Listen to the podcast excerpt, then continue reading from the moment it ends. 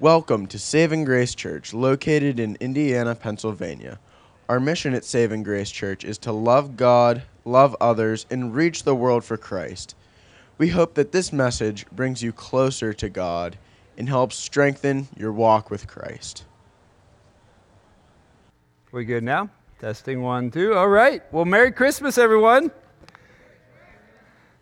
Let's try that one more time. Merry Christmas, everyone. I love seeing the Santa hats, the PJs. Um, where's the Smith family? Are they in the back? They're all wearing PJs. Mom and dad. Every, oh, and the Williams as well. Nathan, you wearing PJs today? Well done. Um, because I'm preaching, I, I, thought I shouldn't, but I did wear my slippers. So, so sorry, Susan. It'll be okay. so, if this is your first time, I know we have some guests here. Welcome to Saving Grace Church. Thanks for braving the cold weather. Uh, before we um, get into the sermon today, just one announcement. On New Year's Day, we're going to do the same thing 11 a.m. Feel free to wear your PJs. Again, um, a one hour service again. Uh, no children's ministry either. Well, today we're going to look at the book of Luke. So if you have a Bible, you can turn to Luke chapter 2. Let me pray. Jesus, Thank you for what this day represents that you came to earth and you have given hope to all who trust in you. And Lord, we pray that we would learn more about you today, that you would be magnified in our hearts and minds. And Jesus, we, we ask that if there's anyone here who doesn't yet know you, that the, maybe the, the stories that they've heard many times would become reality to them. And we, we ask this in your name. Amen. Brian, my mic's good. Am I good? Okay. All right, so let's jump into Luke chapter 2. And if you've been coming to church here for a little while, we've been in the book of Matthew. So if you remember, Matthew was a tax collector. He was basically a thief and a liar, a betrayer of his people, the Jewish people and he encounters Jesus and he's transformed. He becomes one of the 12 disciples. And then he eventually writes the book of Matthew. Well, Luke has a totally different um, experience. Luke did not have a firsthand encounter with Jesus. He became a Christian a bit later, and he was a non Jewish person. And he actually traveled with the Apostle Paul. So he went on, like the book of Acts, he wrote the book of Acts as well as the book of Luke. And so he was um, in a lot of the, the accounts in the book of Acts. So you'll notice when, when you're going through these incredible journeys with the Apostle Paul, um, Luke will, will transition from they to we. So he was there, he was up front and close, seeing the early church grow and develop. But Luke was a doctor by trade, and he, he approached the, the content of who Jesus is in a different way. Kind of think of like a, an investigative reporter or journalist who was interviewing and researching and, and just getting eyewitness accounts and then writing them down. So he probably had a big scroll that he's writing all this stuff down, and eventually the Holy Spirit used him to write the book of Luke and the book of Acts. So we're going to look at Luke 2, but before we do that, I want you to listen to how Luke chapter 1 begins. This is Luke, the investigative reporter. He's writing to um, a wealthy man named Theophilus. He says, Inasmuch as many have undertaken to complete a narrative of the things that have been accomplished among us, just as those from the beginning were eyewitnesses and ministers of the word have delivered them to us, it seemed good to me also, having followed all things closely for some time, to write an orderly account for you, most excellent Theophilus. Now, listen to this, and this, this is the purpose of the book of Luke. This is the purpose of what we're going to look at in Luke chapter 2. That you may have certainty concerning the things that ha- you have been taught, that you may have certainty. So he interviewed and asked many, many people about their experience and their encounter with Jesus. And then he wrote it all down, and he wrote it all down for one very specific reason that you may have certainty. So now we're going to go to Luke 2, and we're going to go to out into the field where the shepherds are. And, and we don't know this for a fact, but I don't think it's a stretch to imagine that, that Luke may have interviewed the actual shepherds that were there, or somebody who knew the shepherds. So he, as he's doing his research, he may have been able to talk to these guys firsthand and say, What happened that night? Because what we're going to see in Luke 2 is what happened, um, they would have remembered for the rest of their life. So these are shepherds, these are farmers. Think of like farmers on the move, so they're just moving around in fields with, with their sheep. They, it was a lowly occupation, they weren't thought of very highly. It was dirty, it was probably stinky at times, it was a demeaning job, and yet they're the group of people that the angels appear to in Luke chapter 2. So if you have a Bible, look at Luke 2. I'm going to read verses 8 through 21. And in the same region, there were shepherds out in the field, keeping watch over their flock by night. So they probably have done this night after night, year after year, just making sure nothing comes to attack or steal their, their flock that they're watching over. And here's the memorable part. And an angel of the Lord appeared to them, and the glory of the Lord shone around them. And they were filled with great fear. So imagine an angel just appears to you out of nowhere. The natural response is going to be fear, but this was a, a kind angel. Listen to what the angel says. And the angel said to them, Fear not, for behold, I bring you good news of great joy that will be for all the people. For unto this day, in the city of David, a Savior who is Christ the Lord. And this will be a sign for you. You will find a baby wrapped in swaddling cloth and lying in a manger. And suddenly there was with the angel a multitude of the heavenly host praising God and saying, Glory to God in the highest, and on earth peace among those with whom he is well pleased. When the angels went away from them into heaven, the shepherds said to one another, Let us go to Bethlehem and see this that has happened, which the Lord has made known to us. And they went with haste and found Mary and Joseph and the baby lying in a manger. And when they saw it, they made known the saying that had been told them concerning the child. And all who heard it wondered, and the shepherds told them. But Mary treasured all these things, pondering them in her heart. And the shepherds returned, glorifying and praising God for all that they had heard and seen, as it had been told to them. And then at the end of the eight days, when he was circumcised, he was called Jesus, the name given by the angel before he was conceived in the womb. So we're going to look at kind of two simple ideas here the angel's announcement and the shepherd's respond. So the angels announce something and the shepherds respond. So let's think about the angel's announcement. The announcement that the angels had was, a, was something of good news of great joy. It's actually, their announcement was the best news that has ever been said in all the world, and that is the news centering around Jesus. And when you understand that news, and when you put your trust in Jesus, who is the center of that news, there can be great joy in your salvation. So the angel announced good news of great joy. The good news of great joy is for all people every person that God has made, He has come to save if they turn from their sins and trust in Him. All people, no matter who you are, no matter what you have done, no matter where you are from. It's good news for all people, all kinds of people, from everywhere on the globe. And here's the incredible thing about this good news so we know that not only is this good news for all people, but we learn in the book of Revelation that this, this good news actually will accomplish salvation for people from every nation, tongue, and tribe. Listen to this verse from Revelation 7, verses 9 and 10. This is why the angels were so excited, because this news is going to change and transform people from every tribe, tongue, and nation. Listen to this.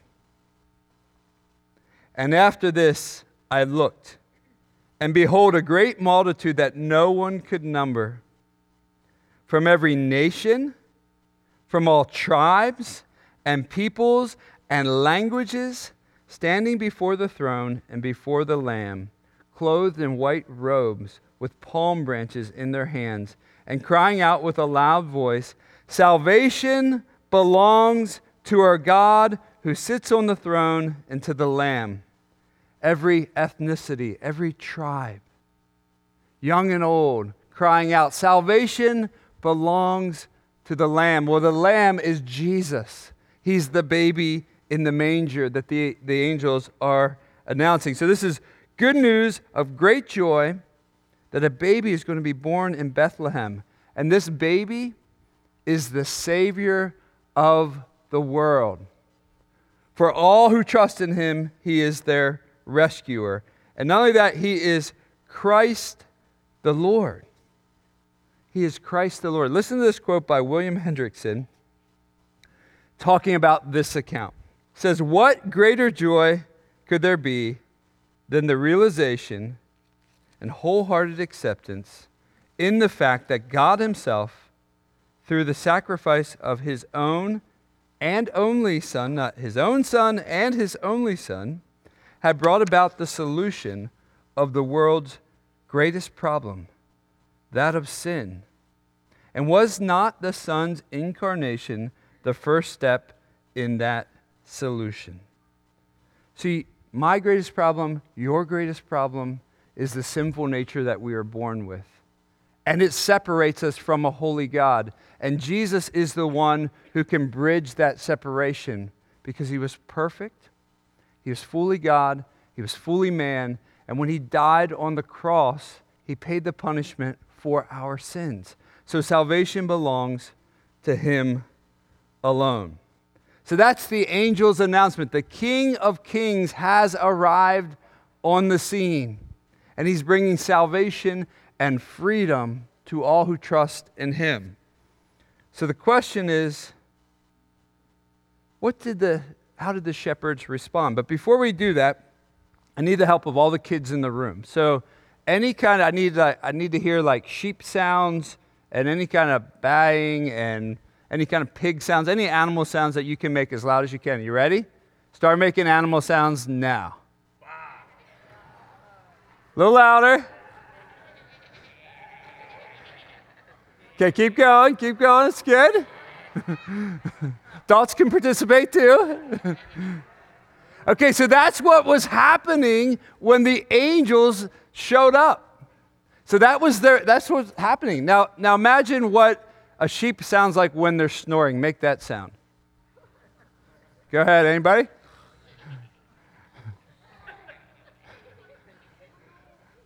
We, I don't know. So, those of you who have animals, I'm not sure. But it might have been noisy. And then an angel shows up, and then all the angels show up. And they speak and, and give this great announcement. Now, the shepherds, they might have been tired. They might have been hungry. They might have been grumpy. They might have been just cold and uncomfortable. And then all of a sudden, they're alert and they're awake. Now, the question is what do they do with this, this announcement? Look at verses 15 through 21. I've never done that in church before. That's fun, huh? Okay, look at verse 15. When the angels went away from them into heaven, so they're gone. The shepherds said to one another, Let us go over to Bethlehem and see this thing that has happened, which the Lord has made known to us. And they went with haste, and they found Mary and Joseph and the baby lying in a manger. And when they saw it, they made known the saying that had been told to them concerning this child. So they were telling others along the way, I think. And all who heard it wondered at what the shepherds told them. But Mary, Jesus' mom, treasured up these things, pondering them in her heart. And the shepherds returned, glorifying and praising God for all that they have seen, as it had been told to them. And at the end of the eight days, when he was circumcised, he was called Jesus, the name given by the angel before he was conceived in the womb. So, how do they respond? The shepherds respond with faith and action. They believe the message and then they went to see the baby Jesus. So they believed it and they, they, they, they had action. They moved towards Jesus.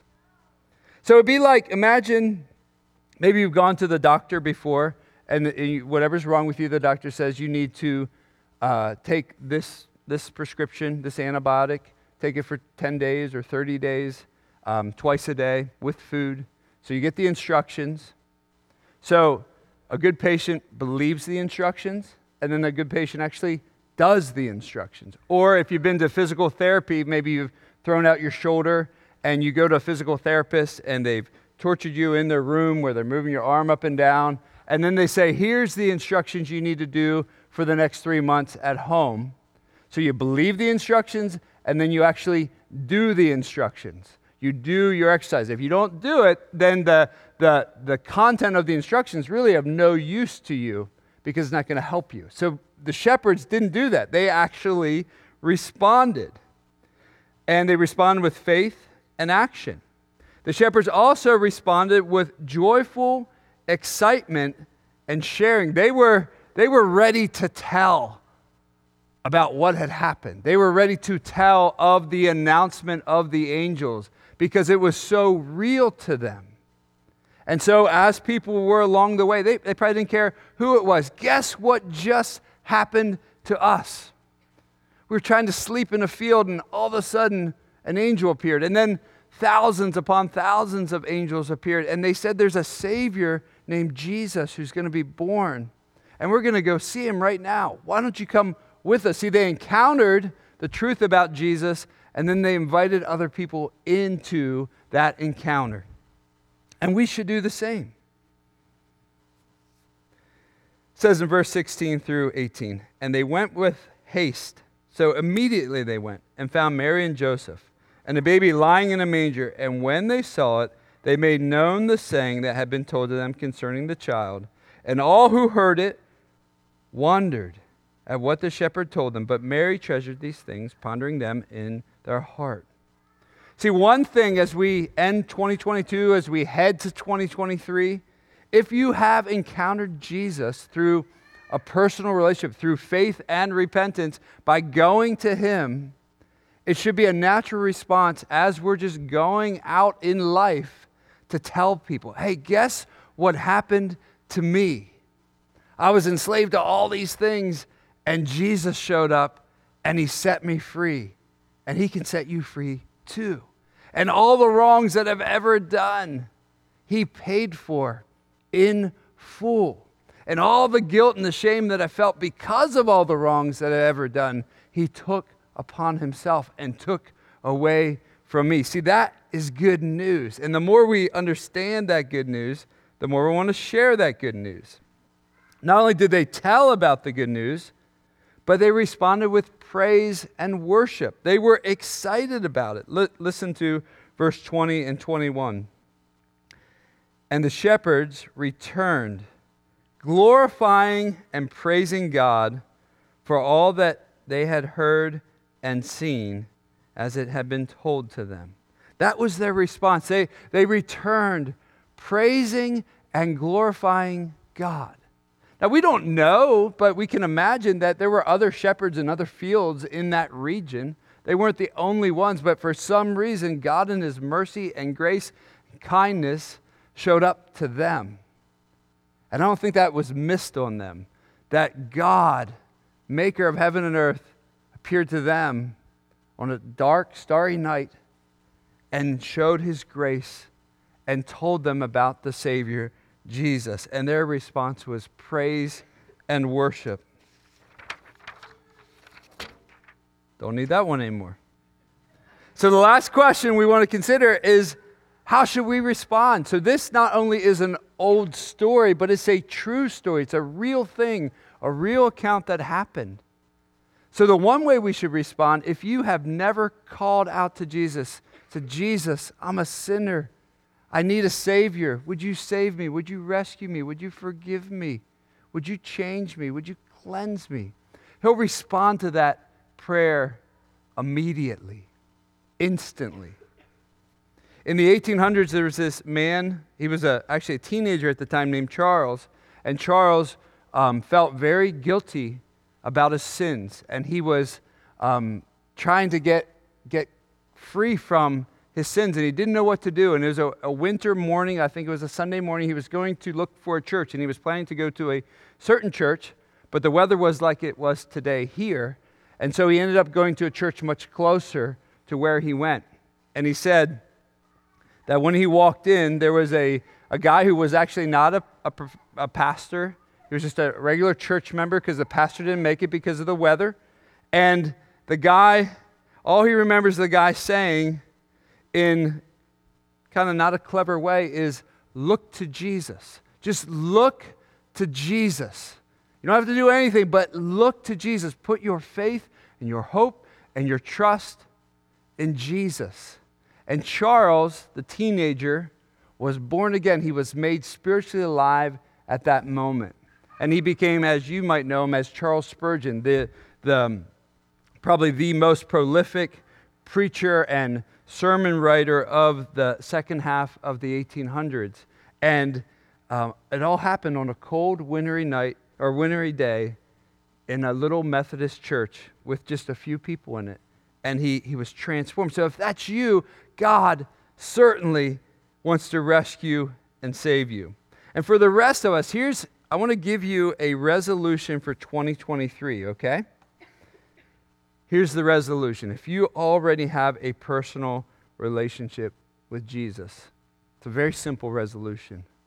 I want you to ask Jesus, ask the Holy Spirit, ask God the Father to amaze you with the love and grace that you have already received when you trusted in Jesus. In other words, become more and more aware of how much He actually, truly, deeply loves you right now, today and for the days to come. Listen to this verse, or these verses in Romans. This is um, one of my favorite passages in the Bible. And if you lack assurance of God's love, if you lack certainty, you, know you're a Christian, but you don't know if He really loves you and delights in you. Listen to this He loves you so much. For while we were still weak, at the right time, Christ died for the ungodly. At your absolute worst, Jesus the King died for you. For one will scarcely die for a righteous person, though perhaps for a good person one would dare even to die. But God showed his love for us while we were still sinners. Christ died for us. Christ died for you. The Apostle Paul in Galatians said, um, Christ who, who loved me and gave himself for me. See, he had this personal awareness of God's love for him. And he did some really bad things. And yet he was so secure because he knew Jesus, this baby, became Jesus, his Lord and Savior and King. And so your resolution is to pray and ask the Lord to amaze you with how much he loves you and then respond in joy and delight and tell others about him. Let's all stand and pray, and we're going to sing another song. Father, thank you for devising this plan to send Jesus into this world. Jesus, thank you for coming into this world and bringing light and life. Thank you that you bring salvation to all who turn from their sins and receive you by faith. And Holy Spirit, thank you that you make these things real to us. Lord, for those who know you, would you magnify your love and grace towards them? And those who don't know you, give them hope this morning that life can be different. They can spend an eternity with you as they turn to you in faith. Lord, we will give you all the praise, and we ask this in the name